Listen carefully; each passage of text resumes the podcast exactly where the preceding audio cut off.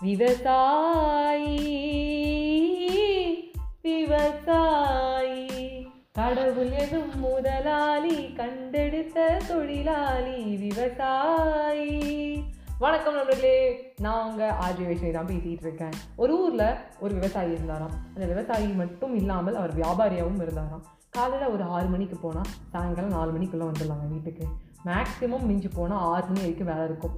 எப்படின்னா தோட்டத்தில் வேலை பண்ணிட்டு அதுக்கப்புறம் வயலில் வேலை பண்ணிட்டு ஜாலியாக ஃப்ரெண்ட்ஸோடு இருந்தார். இப்படியே இருக்கும்போது ஒரு நாள் என்ன ஆச்சுன்னு கேட்டிங்கன்னா அவர் மாடு மேய்ச்சிக்கிட்டே போகும்போது ஒரு பெரியவர் கூப்பிட்டாரு. இந்த மாதிரி வந்து இந்த பையனுக்கு எதுவும் ஹெல்ப் வேணாம்ப்பா என்னென்னு கேள அப்படின்னு கேட்குறாரு என்னங்க அவர் எது கேட்குறீங்க பாவம் வயசானவர் அப்படியே போயிட்டாரு இருப்பாருங்க சொல்லுங்கள் என்ன வேணும் இந்த கேளுங்க அப்படின்னா யார் சொல்கிறாரு இந்த மாதிரி வந்து என் கூட வரியா இன்னைக்கு? ஒரு ஆறு மணிக்கு மேலே. வேலையெல்லாம் முடிச்சுட்டு இருந்தாலே ஆ சரி அப்படின்னு சொல்கிறாரு ஏன்னா அந்த ஊரில் எல்லாருக்குமே வந்து பொழுது சாஞ்சோடனே வீட்டுக்கு போய் சாப்பிட்டு தூங்குறது தான் வேலை. நம்மள மாதிரி நைட் ஷிஃப்ட் பார்க்கறது விடிய விடிய வந்து ஸ்ட்ரெஸ்ஸில் இருக்கிறது அப்போல்லாம் கிடையாது. ஸோ ஆறு மணிக்கு வேலைலாம் முடிச்சுட்டு போகும்போது ஒரு பாழடைஞ்ச பங்களாவுக்கு அழிச்சிட்டு போகிறாரு என்னங்க நீங்கள் ஏதோ பெரியவரை கேட்டுட்டு இருந்தீங்க. அப்புறம் என்ன கேட்டீங்க? நான் வந்தேன். நான் வந்து பங்களாக்குள்ளே அழிச்சிட்டு வந்திருக்கீங்கன்னு இவர் சொல்கிறாரு ஏங்க என் பேர் வந்து மாரி முத்து எங்கள் தாத்தா வந்து பார்த்தீங்கன்னா பிரிட்டிஷ் கண்ட்ரோலில் இருந்தார். அந்த டயத்தில் வந்து நிறையா வந்து இழந்துட்டாரு. அப்போ நிறையா புதையல் வச்சுருந்தாரு அவர். இந்த புதையலை பிரிட்டிஷ்க்கு பயந்துட்டு இந்த பாழடைஞ்ச பங்களாவில் ஏதோ ஒரு இடத்துல சுற்றி இருக்கிற அந்த மண்ணில் ஏதோ ஒரு இடத்துல வந்து அவர் வச்சுருக்காரு. அந்த புதையலை வந்து நம்ம தோண்டி போய் எடுத்துட்டோம்னு வச்சுக்கோங்களேன். கண்டிப்பாக உங்களுக்கு பாதி பணம் தரணுன்னே இந்த விவசாயிக்கு செம்ம சந்தோஷம். மாரிமுத்து முத்தா ரொம்ப செம்மாடா செம்மாடா அப்படிங்கிற ஆமாம் தாத்தாவோட தாத்தாலாம் வந்து நிறையா வியாபாரம் செஞ்சுருக்காங்க. அப்போ எங்கள் தாத்தா வந்து இது பண்ணார். அவர் ரொம்ப வயசு வரைக்கும் வாழ்ந்தார். அதுக்கப்புறம் எங்கள் அப்பா கிட்ட மட்டும் ஒரு விஷயம் சொன்னார். இந்த மாதிரி வந்து பாடுறான்னு அந்த பாழஞ்ச பங்களாவில் வந்து வச்சுருக்கேன்னு. எங்கள் அப்பா ட்ரை பண்ணணும்னு நினச்சிருந்தா பண்ணியிருக்கலாம் ஆனால் அவர் ட்ரை பண்ணாமே அவர் வேலை வியாபாரம்னு போயிட்டாரு. அப்புறம் ஒரு நாள் என்கிட்ட சொன்னார் இந்த மாதிரி இருக்குடா. உனக்கு ஒரு வேலை உன்னோட பிஸ்னஸ் சரியாக போகல வியாபாரம் சரியாக ஆகலைன்னா நீ இந்த மாதிரி யூஸ் பண்ணிக்கோன்னு சொன்னார். இதை மட்டும் எடுத்துட்டுனா டவுனில் போய் செட்டில் ஆகலான்னு இருக்கேன். இனிமேல் இந்த வில்லேஜ்லலாம் வந்து கஷ்டப்பட முடியல. அப்படின்னு விவசாயி சொல்கிறேன் கண்டிப்பாக ஹெல்ப் பண்ணுறவங்களுக்கு அப்படின்னு சொல்லிட்டு இந்த மாறி முத்துட்டு சொல்கிறாரு அன்றைக்கி வீட்டுக்கு வந்து ஒரு எத்தனை மணிக்கு போகணுன்னே அவங்க ஒய்ஃப் வந்து அவளை திட்டுறாங்க அந்த விவசாயியில் ஏங்க விவசாயம் பண்ணுறீங்க நீங்கள் சமத்தா வீட்டுக்கு ஆறு மணிக்குள்ளே வந்துடுவீங்கன்னு பார்த்தா இன்றைக்கி எங்கே நீங்கள் ஊர் பொறுக்கிட்டு வந்தீங்க? ஆ? ஒருத்தர் திட்டுறாரு. உடனே வந்து அவங்க ஒய்ஃப் கிட்ட வந்து அவங்க சொல்கிறாங்க இந்த மாதிரி விவசாயி மாறி முத்து பார்த்தா இந்த முத்து முன்னையாகவே முத்தாவாக எனக்கு ஒரு வேலை பண்ணியிருக்கான். முத்து முத்தாவா வேலை சொல்கிறான் முத்து முத்தா பண்ணிட்டான்னா என்ன சொல்கிறீங்கன்னு உடனே இந்த மாதிரி சொல்கிறாங்க சொன்னோடனே இந்த ஒய்ஃப் சொல்கிறாரு ஏன் உங்களுக்கு இவ்வளோ பெரிய பேராசை? பேராசை பெருன்னு இஷ்டம் காலைல ஆறு மணிலேருந்து சாயங்காலம் ஆறு மணி வரைக்கும் வேலை செய்வீங்க. சந்தோஷமாக வேலை செய்வீங்க. அது உங்களுக்கு போதும். அங்கே போய் ஹெல்ப் பண்ணிக்கிட்டு உடம்பு வீணாக போதும் போகாதுங்கிறாங்க இல்லை இல்லைடி. நம்ம வந்து அந்த கோல்டை எடுக்கிறோம். அந்த கோல்டில் நம்ம ஜாலியாக வாழணும். இனிமேல் வேலையே செய்ய வேணாண்டி நம்ம. எதுக்கடி காலைல ஆறு மணிக்கு எழுந்து போயிட்டு பொறுமையாக ஏழு எட்டு மணிக்கு எழுந்துக்கிட்டு பொறுமையாக காப்பி சாப்பிட்டு ஜாலியாக என்ஜாய் பண்ண போகிறோம்ப்பா என் லைஃப்பை முப்பத்தஞ்சு வயசுலேயே எனக்கு வந்து ரிட்டையர்மெண்ட்டுன்னு வச்சுக்கோங்க என்னங்க சொல்கிறீங்க உங்கள் ஒய்ஃப் வந்து ரொம்ப நெகட்டிவாக பேசுகிறத பார்த்துட்டு அவங்க ஹஸ்பண்டுக்கு பயங்கரமாக கோபம் வந்துருச்சு. இப்போலாம் சொல்லாத நீ. போ அப்படின்னு உள்ள போகிறாரு அடுத்த நாள்லேருந்து ஆறு மணிக்கு மேலே இவர் வந்து அவர் வீட்டுக்கு போய் அழிச்சுக்கணும். விவசாயி மாரிமுத்து வீட்டுக்கு போய் அழைச்சிக்கணும். அழைச்சிக்கிட்டு மாரிமுத்தும் அவரும் அந்த பழைய பங்களாவோட சுற்றி இருக்கிற எல்லா மட்டியும் தோண்ட ஆரம்பிப்பாங்க. ஒரு ஒரு இடமாக தோண்டி தோண்டி தோண்டி தோண்டி தோண்டி எடுத்து பார்க்குறாங்க பார்க்குறதுக்கே கரெக்டாக ஒரு எட்டரை ஒம்பது மணி ஆகிடுது ஒம்பது மணிக்கு மேலே வந்து உண்மையாக அந்த விவசாயியாக வேலை செய்ய முடியல. ஏன்னா காலையிலேருந்து வேலை செஞ்சதா நேராக வீட்டில் போய் இருந்து தூங்கிடுறாரு. இப்படியே ஒரு ஒரு வாரம் ரெண்டு வாரம் போகுது. ரெண்டு வாரம் போனதுக்கப்புறம் இந்த விவசாயிக்கு ஒன்று தோணுது. நம்ம எதுக்கு வந்து சாயங்காலம் மட்டும் தோண்டிக்கிட்டு காலையிலையும் தோண்டினா காலையிலையும் தோண்டுவோம். தோண்டி நம்மளுக்கு கிடச்சிருச்சுன்னா மாரிமுத்துக்கு எதுக்கு தோண்டிக்கிட்டு? கொடுத்துக்கிட்டு மாரிமுத்தும் தோண்ட மாட்டான். தோண்டி தோண்டி அவன் வந்து வீணாக தான் போவான். நம்மளே எடுத்துக்கலாம் அடிச்சிடலாம் அப்படின்னு யோசிக்கிறாரு. இதை யோசிக்கும் போது அப்படியே ஒரு ஒய்ஃபை பார்க்குறாரு. அவர் ஒய்ஃப் வந்து சொல்கிறாங்க என்ன ஏதோ கேவலமாக வந்து திட்டம் போடுறீங்கன்னு தெரியுது. என்ன யார் ஏமாத்தலாம் திட்டம் போட்டுட்டு இருக்கீங்க? அப்படின்னா எப்படி உனக்கு சொல்கிற எனக்கு தெரியும் உங்கள் மூஞ்ச பார்த்தாலே தெரியாதா?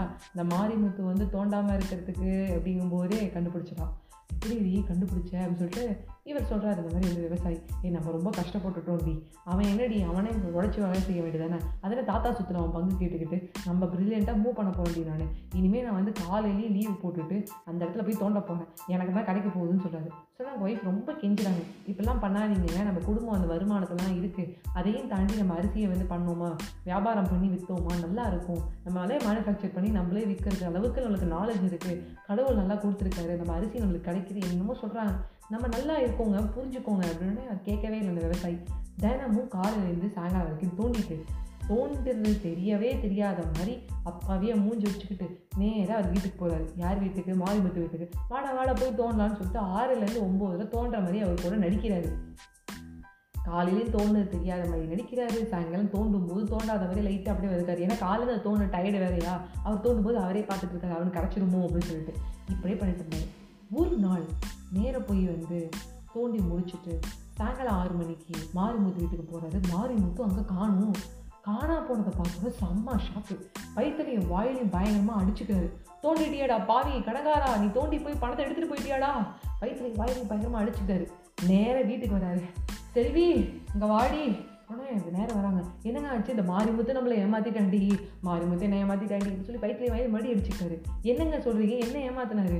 அந்த காசெல்லாம் எடுத்துகிட்டு போயிட்டாண்டி புதைய மொத்தமாக எடுத்துகிட்டு போயிட்டாண்டி நிறையா தோண்டி வச்சதே நான் தாண்டி அங்கேயும் இங்கேயும். அவன் ஏதோ பார்த்து எடுத்துட்டான் போல இருக்கடி. கொஞ்ச நேரம் தான் தோணும் ஒரு கடி உனக்கு ஒரு காலத்தில் இல்லடி மொத்தம் ரெடி எழுநூத்தி இருபது அடி தோண்டி வச்சான்.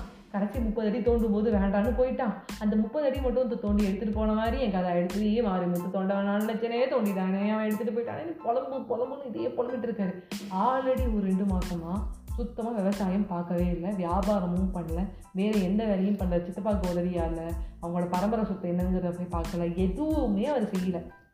தன்னோட பொண்ணு வந்து மார்க் வாங்கிட்டு வந்த நூற்றுக்கு நூறு மேக்ஸ் மார்க்கு கூட பார்க்காம அவர் மாட்டுக்கு இருந்திருக்காரு.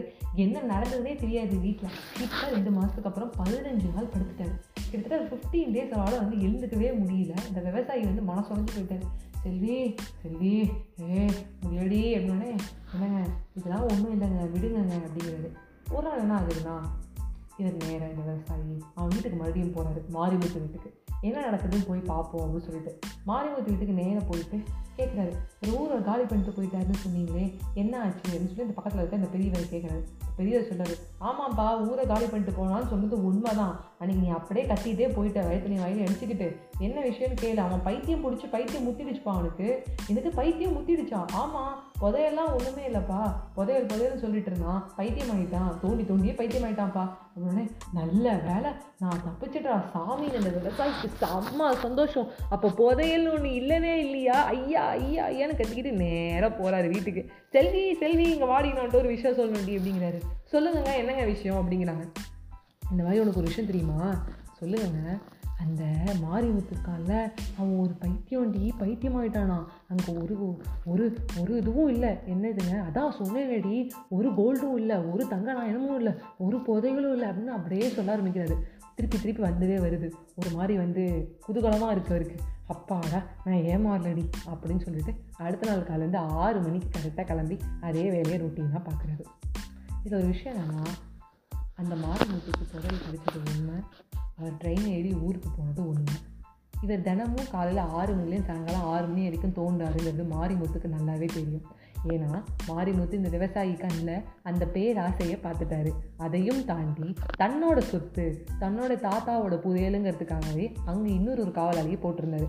அந்த காவலாளிக்கு சுத்தமாக ஐடியாவே கிடையாது. அதுக்குள்ளே என்ன இருக்குது அப்படிங்கிற ஐடியா அவர் வாசலில் நின்று பார்ப்பார் யார் வரா? யார் எவ்வளோனாலும் தோன்றா? என்ன பண்ணுறாங்கன்னு பார்க்குறது தான் அவர் வேலை. யாருக்காவது என்ன கிடச்சிட்டு அந்த இடத்துல எதை எடுத்துகிட்டு போனாலும் எனக்கு வந்து சொல்லணும்னு சொல்லியிருக்காரு. அது மட்டும் இல்லாமல் ஒரு நாள் மாறி முத்தும் இந்த விவசாயி தோண்டி வச்சதுலேருந்து கொஞ்சம் தூரம் தோண்டி அழகாகவே எடுத்துட்டாரு. இதான் உண்மை. ஏன்னா அது அவரோட பணம்.